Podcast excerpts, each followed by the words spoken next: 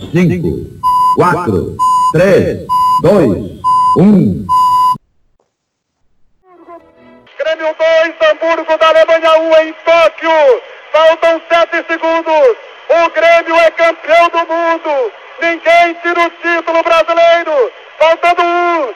Esgotado o tempo. Atenção. O Hamburgo vai cobrar o lateral. Prepara-se Hartwig. Levantou. Grêmio!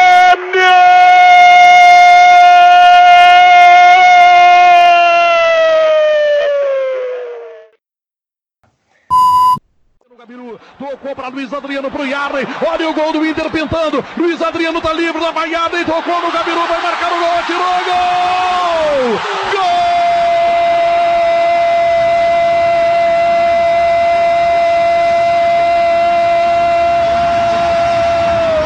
Gol do Internacional! O Inter vai ser campeão do mundo! O Inter vai ser campeão do mundo! Não é 36 minutos! Um tabelamento espetacular! Penalidade máxima, o Grêmio pode ganhar o jogo, pode perder o título, partiu para a bola, Ronaldinho, defendeu Gilmar! Acabou Caxias campeão! Caxias campeão gaúcho do ano 2000!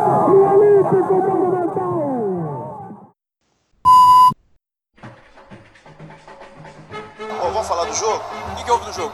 Que jogo? Sabe nem fazer a pergunta, irmão? Entre brigar e, e, e bater o pênalti, eu prefiro ajudar na, na briga. O que, que foi na hora da cobrança ali que você errou ali? Sim, erra quem bate, né? Tá fora do próximo jogo, mano. Tô? Ah, que merda. Sabia não? Esquerda ou de direita? Quais são as tuas referências políticas? Você é de cabeça? Varzianos. Olá pessoal, olá a todos. Meu nome é Fabrício Cardoso, participo do podcast Varzianos e nós estamos novamente o segundo episódio do nosso podcast. E antes de tudo, eu falo da cidade de São Leopoldo e hoje nós estamos acompanhados com o elenco principal do nosso time. Nós temos então o Augusto, Opa, boa noite pessoal.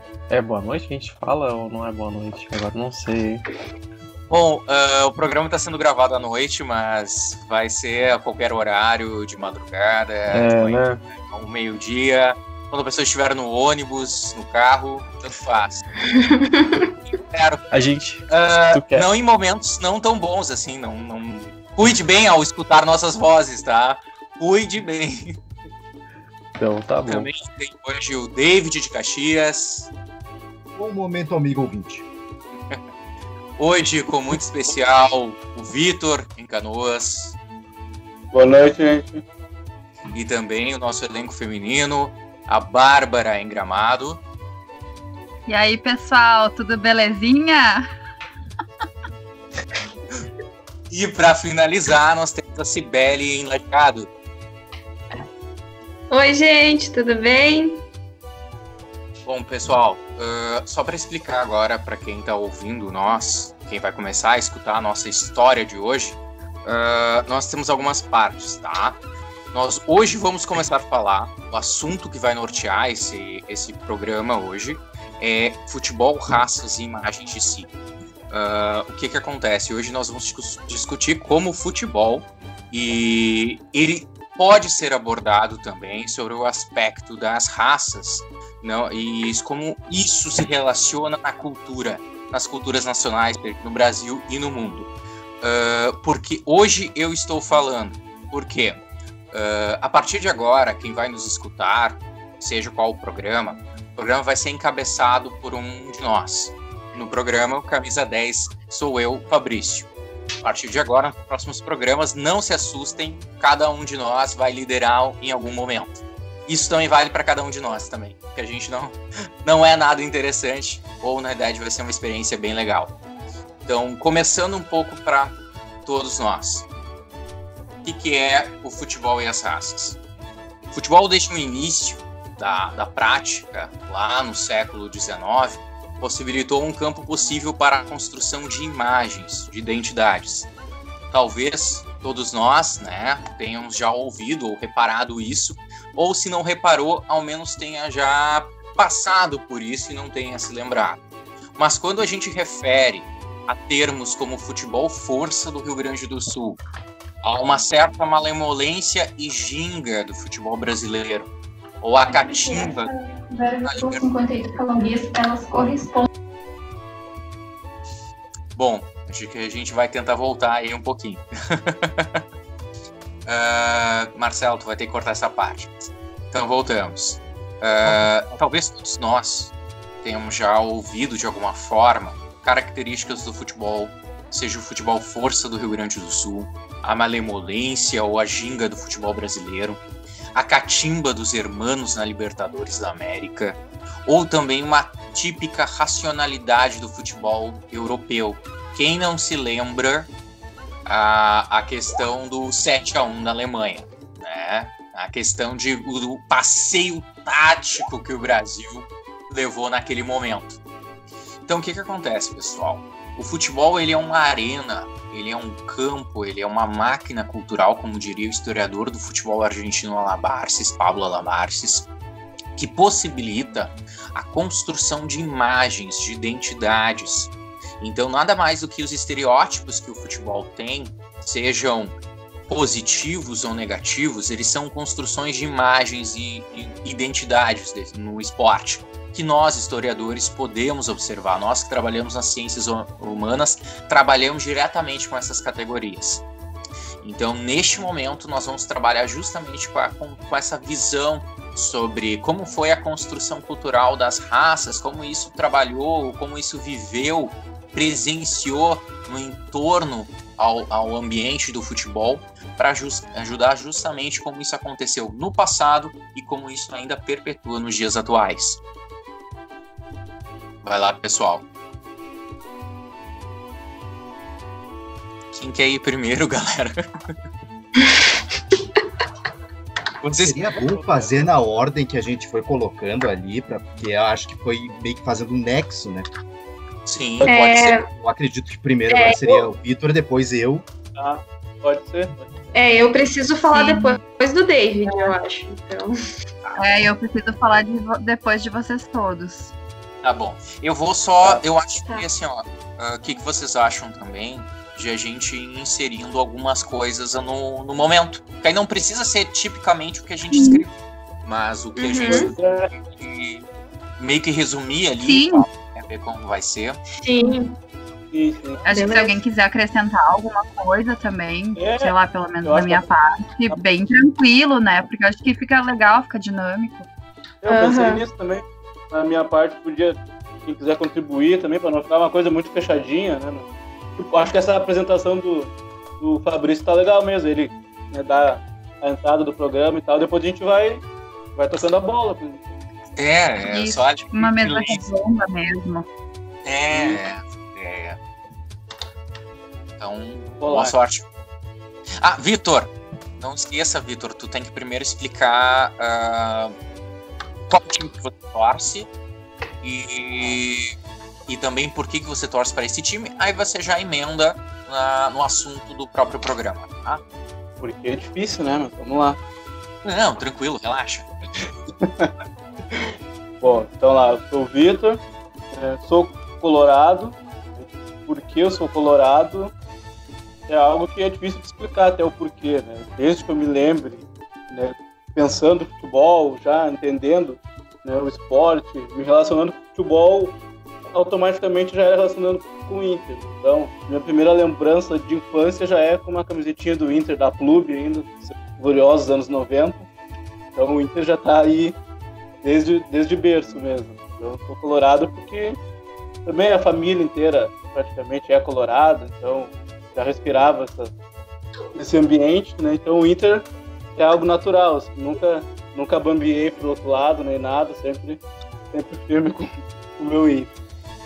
Então, pensando na questão da raça no futebol, né, pensando né, a inserção do negro no futebol, eu acho que remete a gente discutir né, não só a questão do futebol, mas a inserção social do negro na sociedade brasileira, que o futebol vai permeando nessas questões. Então, processos que a gente uh, investiga para pensar a situação do negro no pós-abolição, né, cronologicamente, né, tendo esse recorte do pós-abolição, primeiras décadas do século XX, né, é o mesmo contexto que o futebol vai, vai tendo um boom no Brasil, né, começa a crescer né, os clubes de futebol, né, ainda dentro de uma prática do amadorismo, né, que é aí que entra a questão né, de como é o lugar social do negro nesse clube de futebol do início do século XX, né, como ele é pensado para se integrar nesse, nesse espaço.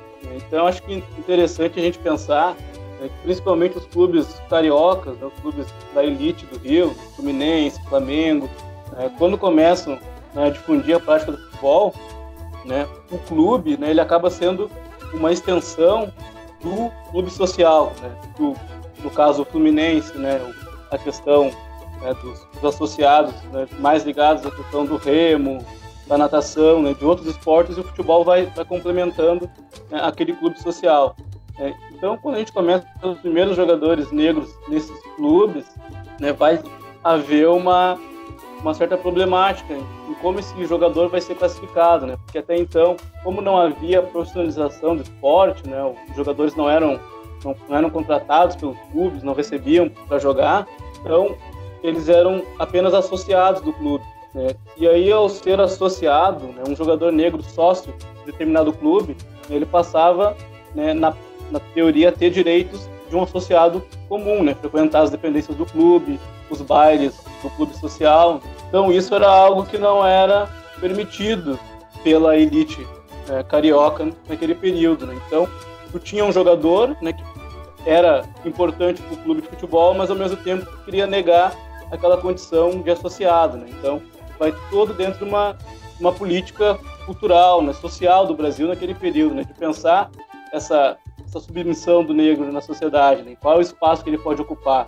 Então, dentro do clube de futebol, nesse início de amadorismo, né, ele começa a ser tolerado né, para pensar apenas no âmbito do campo.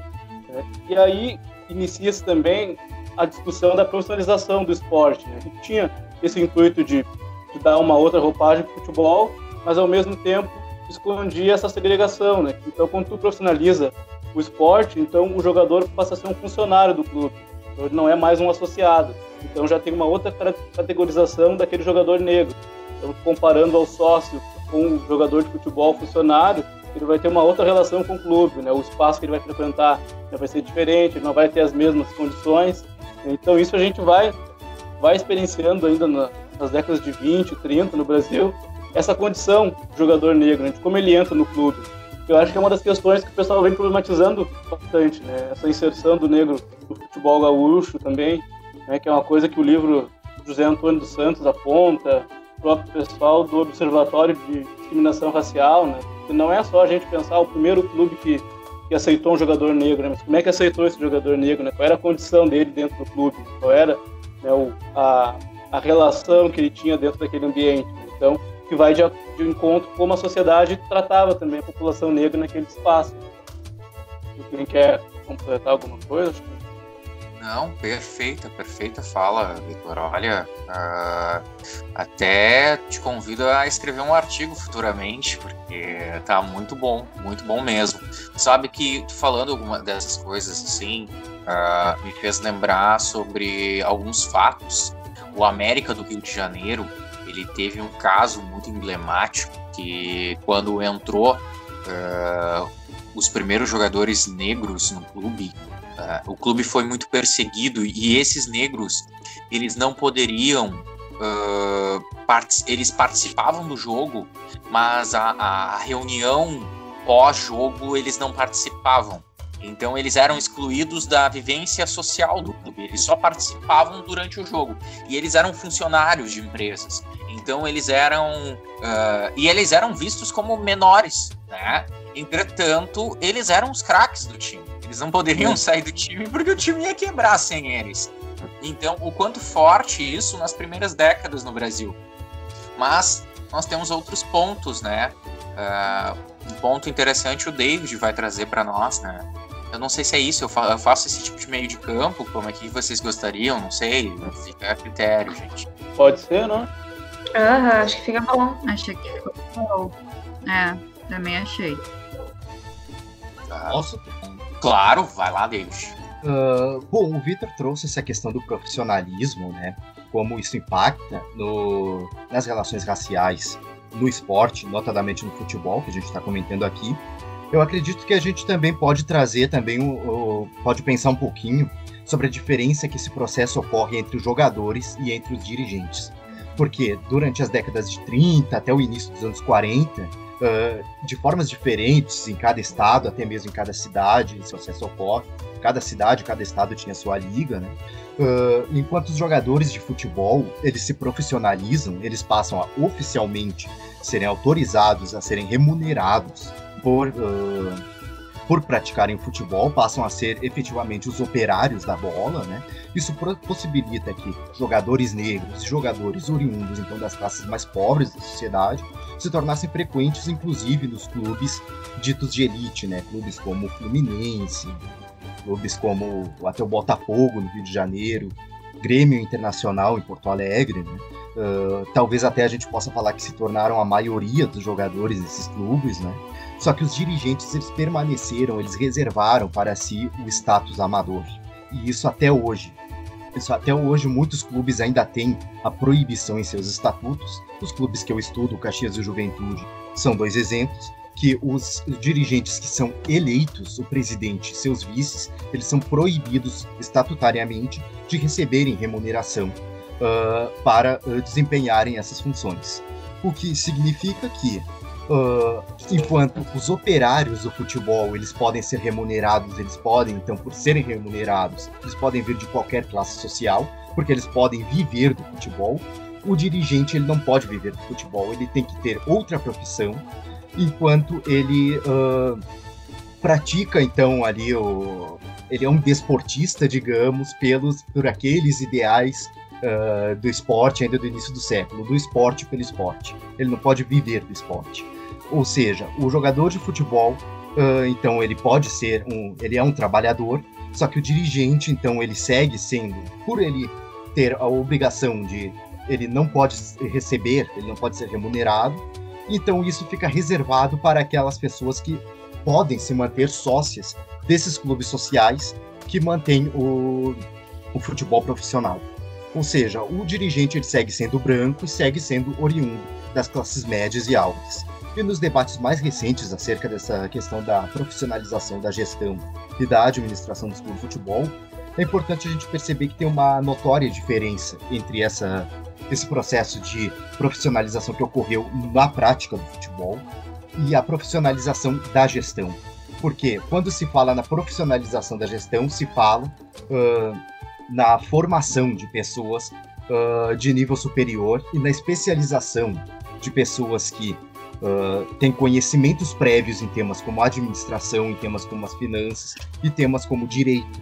Ou seja, pessoas que têm uma formação específica para gerir uma instituição. É, é a aplicação, então, de uma lógica empresarial dentro do futebol. O que determina que o dirigente, mesmo que ele seja uh, remunerado, mesmo que ele seja profissionalizado, ainda vai seguir sendo uma uh, atividade reservada para determinados estratos da, da sociedade. Aqueles que conseguem uh, realizar um curso de nível superior e conseguem se especializar, então, com cursos de pós-graduação, para, vo para voltar, então, sua atividade profissional à gestão do clube de futebol. Acredito que seja isso. Isso, muito bom, obrigado, David. É sempre muito bom te ouvir, David. Eu gosto, gosto de aprender bastante contigo. Uh, bom, então a gente pode observar, no momento, do Vitor e do David, o quanto o futebol ele nos consegue enxergar vários momentos, né? Mas eu gostaria então de pedir esse, esse momento para quem está para quem está nos ouvindo agora, seja em qualquer lugar, uh, que o nosso a nossa voz possa alcançar Pensemos a, a fala do David, por exemplo. Olhando historicamente, nós estamos vendo um processo, como o próprio Vitor falou, da questão social, da inserção do negro no futebol brasileiro. Para das transformações lentas, essas transformações foram mais lentas no campo. Então pensemos hoje. Hoje nós estamos gravando, pessoal, no dia 4 de agosto de 2020. Pensemos na, nos dirigentes Grêmio, do Internacional, do São Paulo, do Corinthians, do Santos, do Palmeiras, do Flamengo, do Vasco, Fluminense, Botafogo, Cruzeiro, Atlético Mineiro, Bahia, Atlético Paranaense, Curitiba, Ceará, que hoje estão disputando a final da Copa do Nordeste. Pensemos nesses dirigentes, os dirigentes do Goiás, dirigentes do Remo, Paysandu, ou seja, nesse país amplo. Uh, nesse momento, vocês conseguem enxergar figuras, presidentes negros nesses clubes? Talvez já tenham acontecido na história. Eu não sei, eu não posso falar de outros clubes dos quais eu não acompanhei e não acompanho de tão perto. Mas fica bem a pergunta: como está essa inserção neste momento? Aonde estão seus espaços? Né? E começamos a refletir mais, porque o futebol acaba refletindo muito os espaços dos negros na sociedade brasileira. Nós ainda galgamos, ainda precisamos alcançar mais, precisamos falar mais sobre isso. A Cibele vai nos trazer então um outro assunto, também em conjunto nisso. Pode falar, Cibele? Posso. É, eu acho que se a gente uh, pensar. Perdão. Quê? Não, eu tô muito professoral. Então... gente, vocês estão me ouvindo bem? A Sibeli sempre diz aí pra qual time ela torce, porque. É, a Sibeli. Ah, é verdade. E o porquê torce? Bom, sou colorada, né? Uh, mas diferente do Vitor, eu nem sempre fui colorada eu me tornei colorada e eu acho que isso é um motivo de grande orgulho, porque eu, a partir do momento que eu passei a entender o futebol e a entender como funcionava, eu escolhi o time que eu queria torcer. Antes disso, eu torcia para aquele outro time de azul ali de Porto Alegre.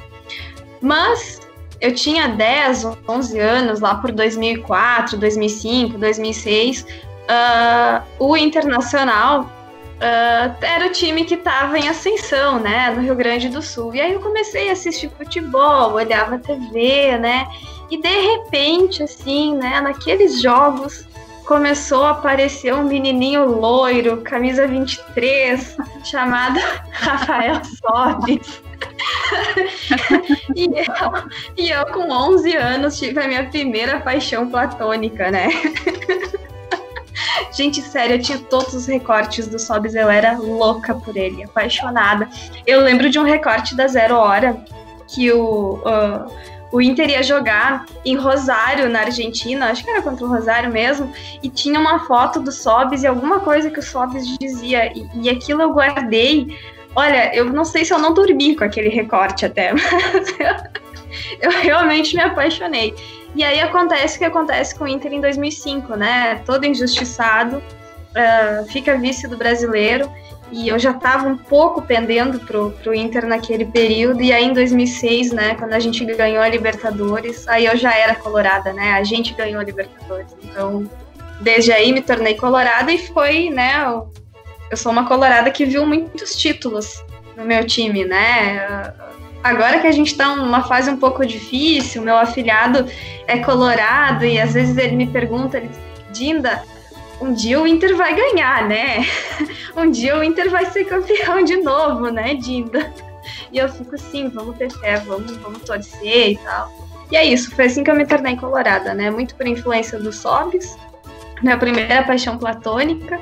E porque o Internacional passou a ganhar tudo, né? 2006 a 2010 foi um time imbatível e ali eu só reforcei, né? Toda, to, toda a minha paixão pelo time. E depois, quando eu descobri a história do Inter, né? E, e principalmente aquela história, né, Vitor, que o, o, o, Inter tem esse nome em homenagem ao Internacional Comunista, né? Uh, vocês sabem que esse é, o, esse é o mito de origem do Inter, né? uh, aí sim eu realmente me tornei colorada. Eu acho que é isso sobre o Inter, né? Sobre ser colorada. Eu continuo com algumas paixões platônicas, né? Atualmente é o guerreiro, mas paciência, a gente segue a vida, né? Nem tudo a gente consegue, né? Paciência. Quem sabe um dia, guerreiro, se você estiver ouvindo esse podcast, por favor, mi coração is... Ah, não sei falar espanhol. uh, bom, mas gente, Uh, pensando um pouco, eu acho que eu vou recomeçar. Acho que deu barulho, né? Gente, acabou de dar um acidente aí na tua rua. Viu? Os problemas. É muito bom. Os problemas de se gravar em home office é esse, tá? Uh, bom, como o David ia falando, o Vitor introduziu esse tema a respeito da raça, né? O David elevou a discussão para um outro patamar, pensando o mundo dos dirigentes, esse mundo complexo, né? Pensando que o futebol não é só as quatro linhas, uh, o que a gente enxerga ali, mas é toda uma preparação, um mundo de dirigentes, né? O um mundo de, de empresários, enfim, por trás disso. Uh, o que eu quero trazer para vocês é uma fala curta, mas serve para a gente entender um pouco uh, essa, essa ideia do espaço e da raça, né? De pensar uh, quais são os espaços que os negros ocupam no futebol e quais são os espaços que não são reservados para eles.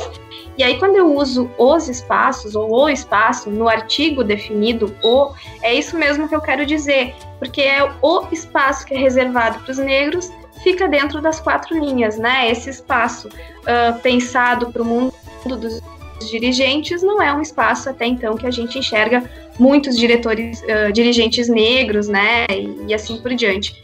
Muito em função do que o David já falou, né? Pela alta qualificação também desses dirigentes, e aí a gente tem problemas uh, estruturais da nossa sociedade, né? De que a população preta não chega na universidade, não alcança esses postos, enfim.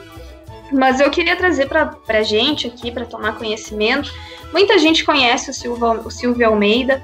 O Silvio Almeida é um dos grandes intelectuais do Brasil hoje. A gente pode dizer que ele realmente é um intelectual porque ele pensa a nossa sociedade, né?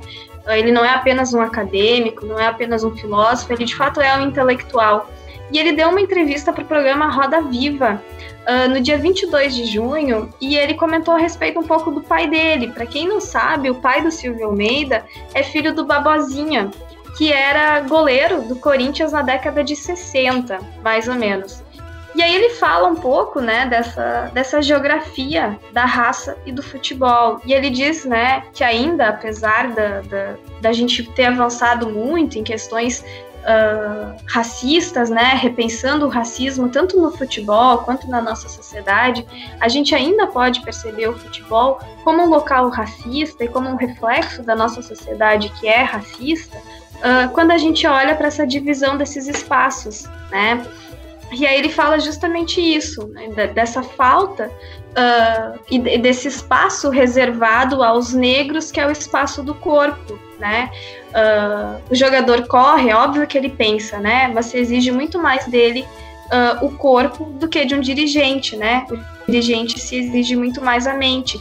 Então, o espaço do corpo está muito mais reservado para o atleta negro e o espaço da mente, da, da, da, das decisões dos dirigentes, está reservado aos brancos, né? É uma elite pensante do futebol. E aí é isso que a gente tem que pensar, né? Parar um pouco e refletir um pouco sobre isso, de que quantos dirigentes de futebol a gente conhece que são negros. Uh, por outro lado, quantos uh, jogadores de futebol, uh, quantos gandulas, né, são negros? Uh, que, que, espaços são esses, né? Será que o faxineiro do, do, do, clube, né? Que cor ele tem? E o presidente, né? Quais são os espaços, né? Pensando geograficamente mesmo, né? Onde, onde estão as ocupações nesses espaços? É isso um pouco a reflexão que eu queria deixar para hoje também, não quero me estender, porque o David e o Vitor sabem muito mais do que eu sobre o tema. Obrigada. Não, foi ótimo, Sibeli. Uh, bom, Sabe que isso me lembrou ah, o nome Barbosinha, né, década de 60 no Corinthians. Primeiro que ele enfrentou, coitado, o Santos Pelé, né? Então sofreu muito. E o Palmeiras de Ademir é da Guia, dois representantes deste momento uh, da, negros jogadores. Pelé é justamente um gênio do futebol. Mas lembrando que uhum. Complexo Barbosa, né? Brasil sofreu por muito tempo e, e sofre ainda hoje do, do, complexo do trauma do Maracanato, que tá, está comemorando, comemorou há algum tempo atrás 70 anos. E, e, o quanto isso é muito forte, muito vivo hoje. Isso não somente no Brasil, porque se a gente for parar, quem são os goleiros de times de elite? O Barbosa era do Vasco. Exatamente, o Vasco naquele período, Marcelo. Mas, ah, nós estamos agora com o Marcelo, viu, gente? Entrou um novo, uma nova voz na gravação. E... Desculpa, eu já tô saindo. Não, capaz, não seja expulso. Não, continue, Marcelo, sempre é muito bom. O Marcelo também faz parte do, nossa, do nosso grupo que integra o podcast. Uh, a questão do Barbosa, uh, na época goleiro do Vasco, mas se a gente for pensar hoje, 2020, quais são os goleiros negros que vocês conseguem se recordar dos grandes times do mundo inteiro?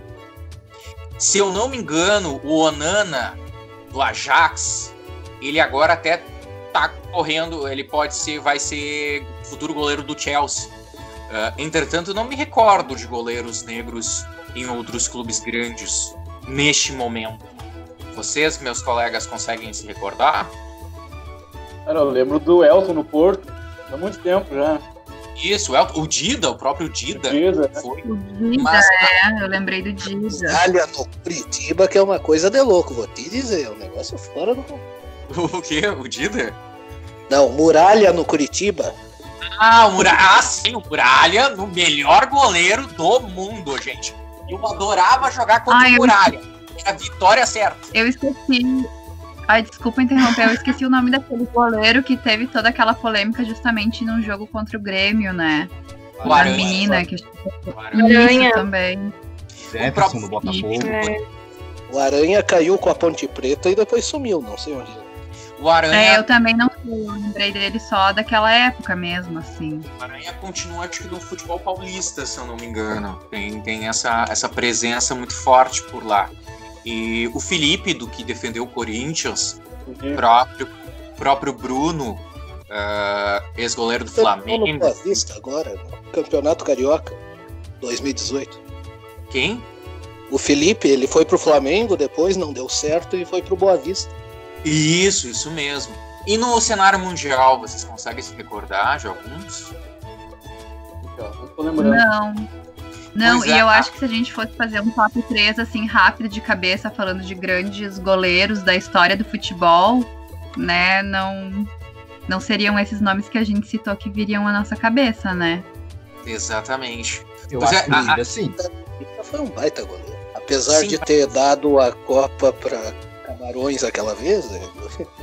Sim, mas é que se a gente for pensar, isso é muito forte, porque isso tem por trás toda uma construção, não somente no futebol sul-americano, mas no futebol africano, é, do futebol europeu, que olha para esses espaços e não vê o gol como um espaço do negro que é o que a Cibele estava colocando para nós. Aonde está o espaço do negro no futebol, né?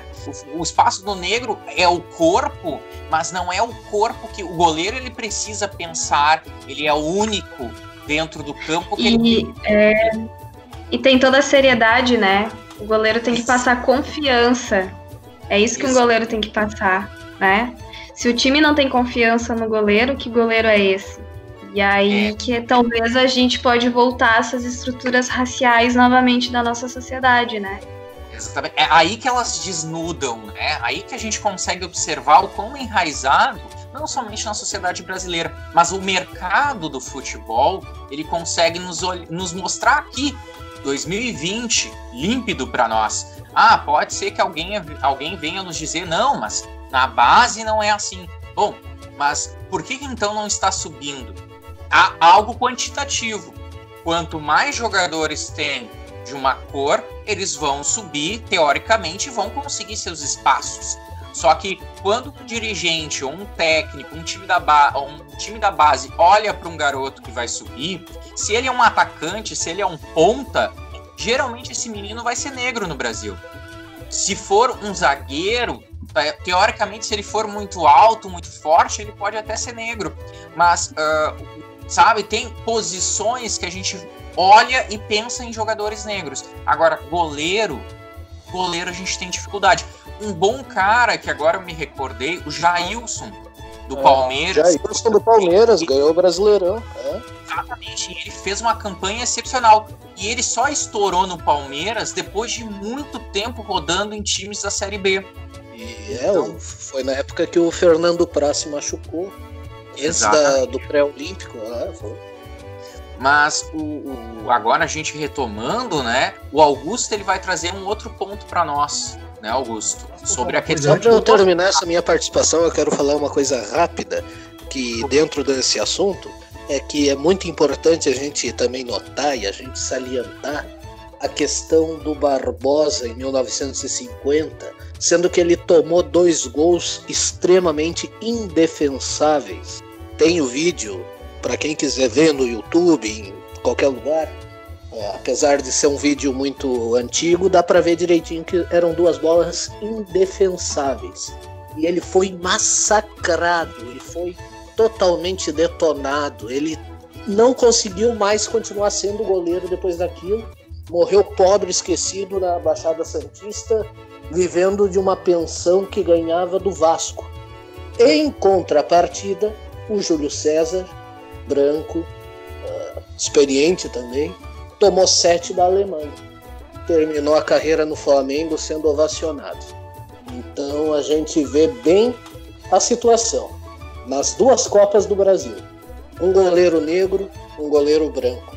O goleiro negro foi massacrado, terminou pobre, esquecido. O goleiro branco tá aí, agora parece que vai ser dirigente do Benfica, porque ele era ídolo também lá, e tá ganhando milhões. Então, é. infelizmente, esse é o país. Boa noite a todos e até a próxima. Não, perfeito, Marcelo, perfeito. Bom, o Marcelo foi rápido, né? Ele entrou e saiu. Ele fala e foi, né? Joga a pedrada e deixa, né? É incrível. Estou ficando aí, você se vire. Mas só, só, uma coisa, tá? O goleiro que o, o Marcelo estava se referindo é o Moacir Barbosa, que foi goleiro do Vasco. Que eu estava falando é o Barbosinha, que é pai do Silvio Almeida, que foi goleiro do uh, Corinthians, tá? Que o nome dele é Lourival de Almeida Filho. Então, Não, é são dois goleiros. É, são dois goleiros negros uh, um Barbosa, o outro Barbosinha, um do Vasco, o outro do Corinthians, que atuaram mais ou menos também no mesmo período, tá? Só para deixar claro. Não, super, super bom, é bom lembrar isso, né? Porque às vezes a gente confunde por ser um nome, né, e jogar nesse momento.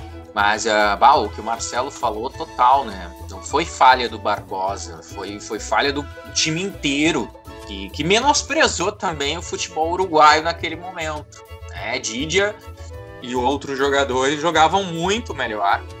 E a nossa seleção, por uma questão de tática, preparação, uh, outros pontos mesmo na partida, o que acontecem, e acabou se matando literalmente, futebolisticamente, o Barbosa, né? Mas Augusto, Marcelo pareceu agora o mestre dos magos, né? Ele deu, a, deu o toque e se mandou, sumiu, evaporou. Vai ser um momento mestre dos magos. Um momento mestre dos magos, participação especial do Marcelo.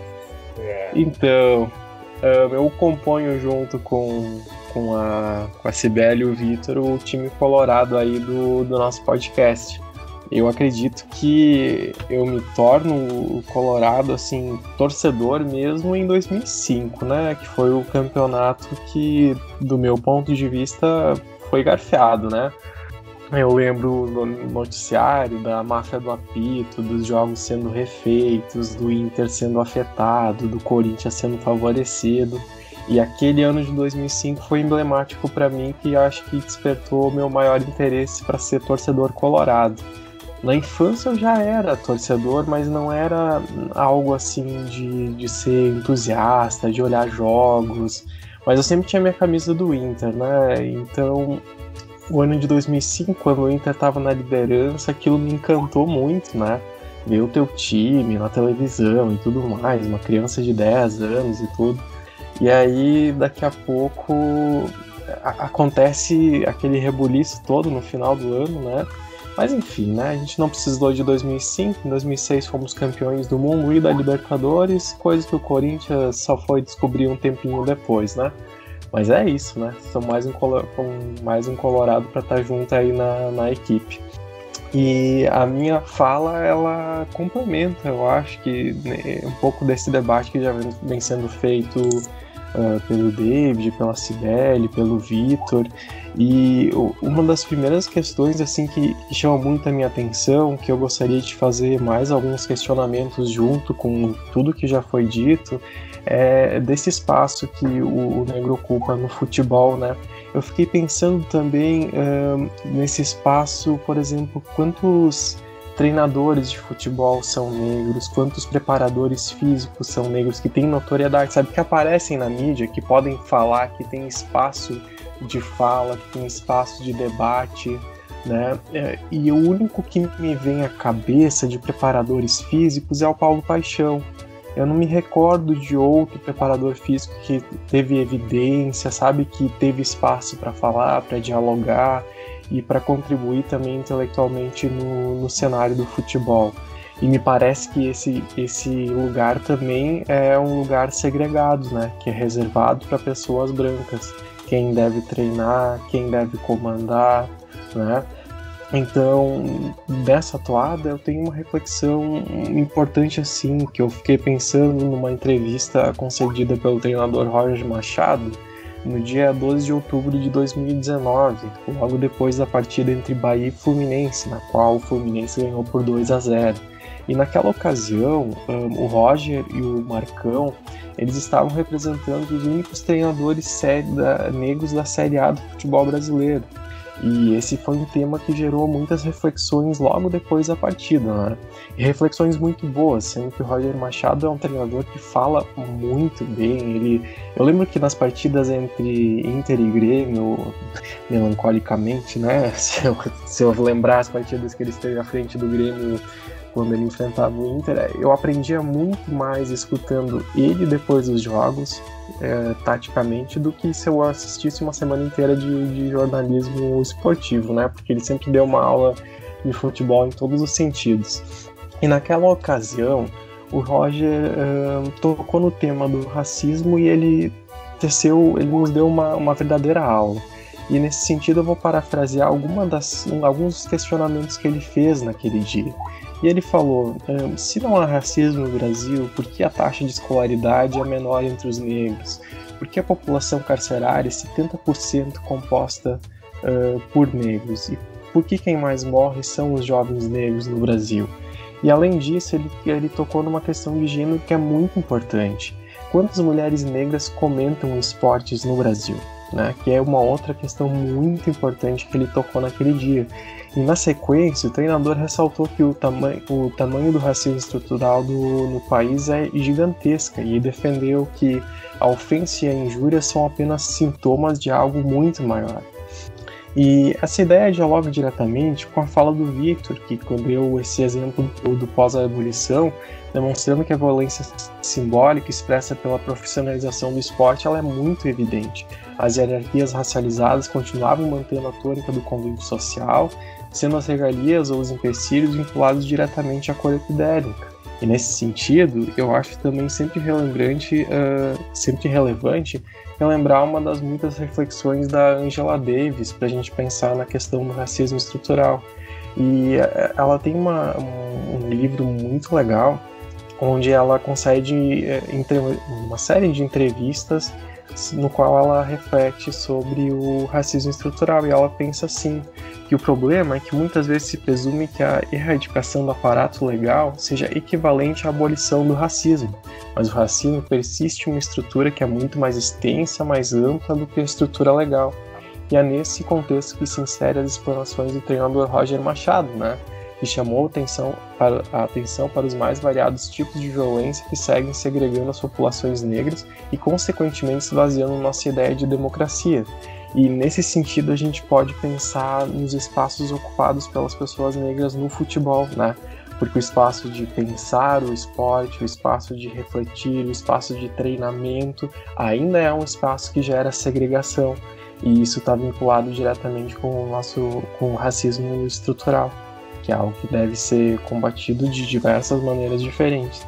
E eu acredito que as reflexões da Angela Davis são muito uh, importantes porque se a gente não conseguir combater o racismo estrutural, a gente também não pode pensar que a gente vive numa democracia, porque eu acredito que uh, as liberdades elas só podem ser vividas efetivamente se todos podem efetivamente viver as suas liberdades, né? E acho que essa é uma das reflexões importantes que ela traz na, no livro dela e que dialoga diretamente com o que o Roger Machado falou na entrevista dele. E é isso, gente. Acho que da minha parte seria isso. Perfeito, perfeito, hein, Augusto? Isso aí mesmo. Acho que não tem muito o que acrescentar neste momento. Se algum, algum de vocês queiram acrescentar também alguma coisa, a fala do Augusto. Então a gente pode ir seguindo e vamos ouvir a Bárbara, então. Bárbara que hoje vai encerrar essa parte dessa fala. É bom que eu vou encerrar, porque assim, se alguém não quiser ouvir a minha parte, nem precisa, né? Porque vocês já falaram tão bem e hum, acho que eu quero, eu quero chamar atenção um pouco, assim, para para a forma como os próprios jogadores uh, veem essa questão racial e lidam com ela, né? E quando a gente pensou na pauta do programa, um do, uma das primeiras coisas que me voltou à mente foi uma fala do Ronaldo Fenômeno em 2005. Naquela época ele estava naquela naquele time incrível do Real Madrid, né? Já tinha sido uh, eleito melhor jogador do mundo por três vezes, ganhou Copa do Mundo, enfim, a gente não precisa lembrar do currículo do Ronaldo aqui. Mas aí ele disse, abre aspas, né? Acho que todos os negros sofrem com o racismo. Eu, que sou branco, sofro com tamanha ignorância. E eu lembro que essa fala repercutiu muito, né? Imagina, em 2005 eu tinha o quê? uns 12 anos e eu lembro até hoje disso. E teve muitas críticas dele, né, criticando esse embranqueamento, embranquecimento que ele fez dele mesmo. Mas eu não sei, uh, me parece que essa falsa percepção, né, se é que a gente pode chamar de falsa percepção, ela é resultado, né, de como vocês trouxeram, de uma coisa muito mais hierárquica, né, que de um futebol que determina os espaços que os negros podem ocupar. Então, se um jogador no nível do Ronaldo chega numa, naquela etapa da carreira dele e fala isso, não consegue se perceber, né? Uh, tem alguma coisa bem problemática nessa representação.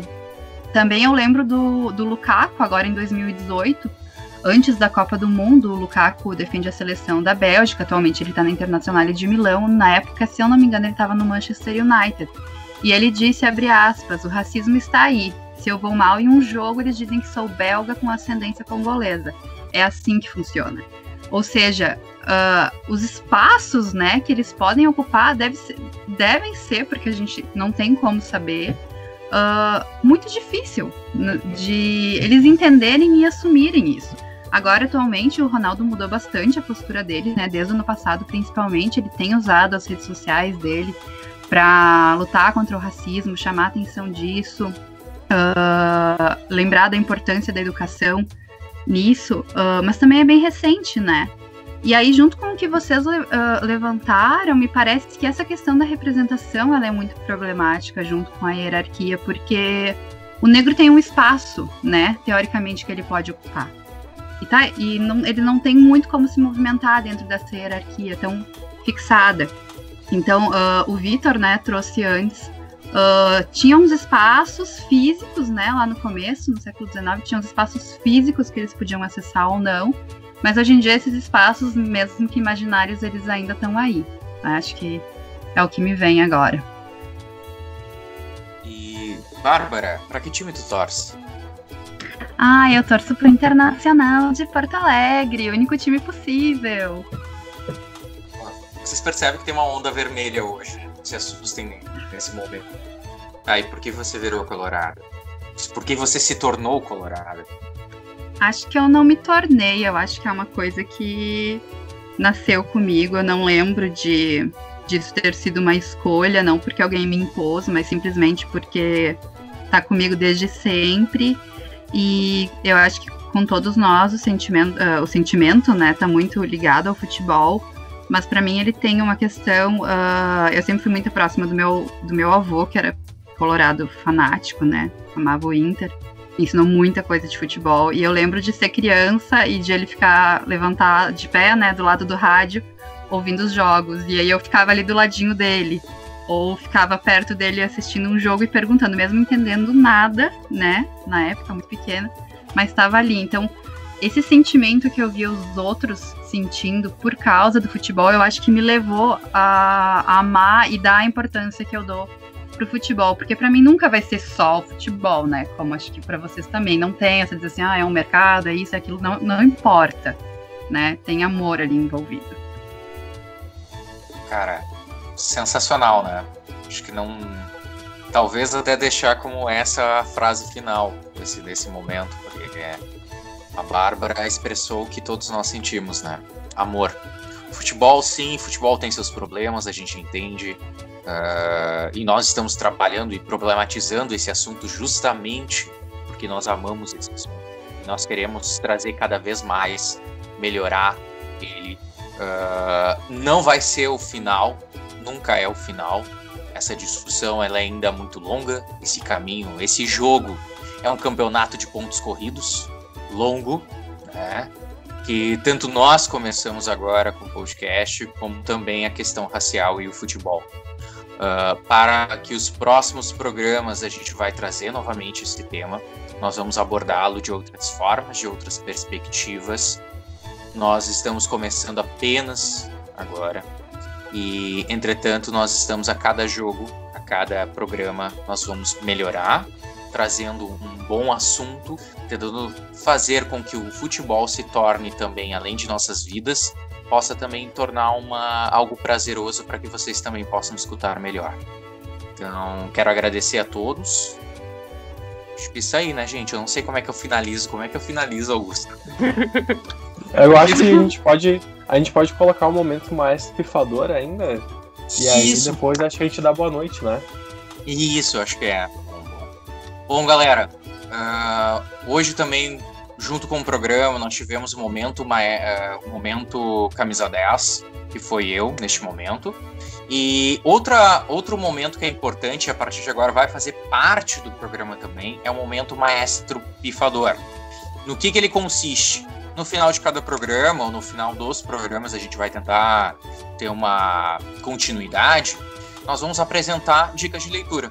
Então, em homenagem ao maestro pifador, ao grande Douglas da camisa, camisa 10 do Grêmio, né? Alguém tem que levantar essa bandeira no final do programa, né? Afinal, eu estou quase sendo afogado pela maré vermelha, mas nós continuamos aqui, somos Tri da América, né? Alguém tem que defender isso. Então, nesse momento, a gente está trazendo o momento maestro pifador. Augusto tem uma dica hoje. Então, a dica de leitura do programa de hoje é o livro A Liberdade é uma Luta Constante, da Angela Davis, que é um livro de entrevistas uh, muito legal, muito bacana, em que a Angela Davis faz uma reflexão sobre o racismo estrutural nos Estados Unidos e ela uh, defende uma agenda global de luta antirracista. E é muito interessante porque ela analisa diversos aspectos da vida social nos Estados Unidos para evidenciar de diferentes formas como o racismo ele aparece em diferentes momentos do, do dia a dia dos, dos, Estados Unidos. Então, uma leitura um, muito agradável, é um livro pequeno, relativamente com 100 páginas aí, e é um livro muito importante para o momento que a gente está vivendo. Eu acho que ele dialoga diretamente com os últimos, as últimas semanas e os últimos meses de manifestações a nível internacional. Eu acho que é uma, uma dica super boa para todos vocês. É, para além disso, também é, nós temos a, a dica que o Vitor citou, o livro do José Antônio dos Santos, Liga da Canela Preta, a história do negro no futebol, que é um trabalho maravilhoso sobre a perspectiva do mito das ligas da Canela Preta em Porto Alegre no início do século XX. Então, para quem gosta de futebol, para quem quer ouvir, quem quer saber mais sobre o futebol, é uma leitura maravilhosa, é uma leitura assim que vai crescer cada vez mais o conhecimento sobre como foi o futebol na cidade de Porto Alegre, como foi o início da relação futebol, caça, na cidade. Então vocês vão conhecer várias histórias. Já de antemão não existia só uma, uma liga, mas sim várias ligas da Canela Preta, né? não com esse nome, mas que vai ser uma leitura também de grande valia para todos. É isso aí, então. Quero desejar a todos um grande abraço e até mais.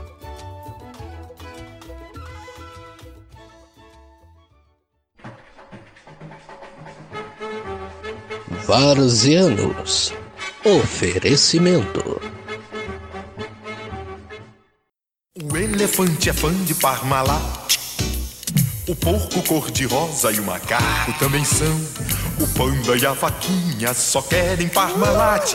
Assim como a foquinha, o ursinho e o leão. O gato mia, o cachorrinho late. O rinoceronte só quer leite Parmalat. Mantém o seu filhote forte, vamos lá! Trate seus bichinhos com amor e Parmalat. Tomou?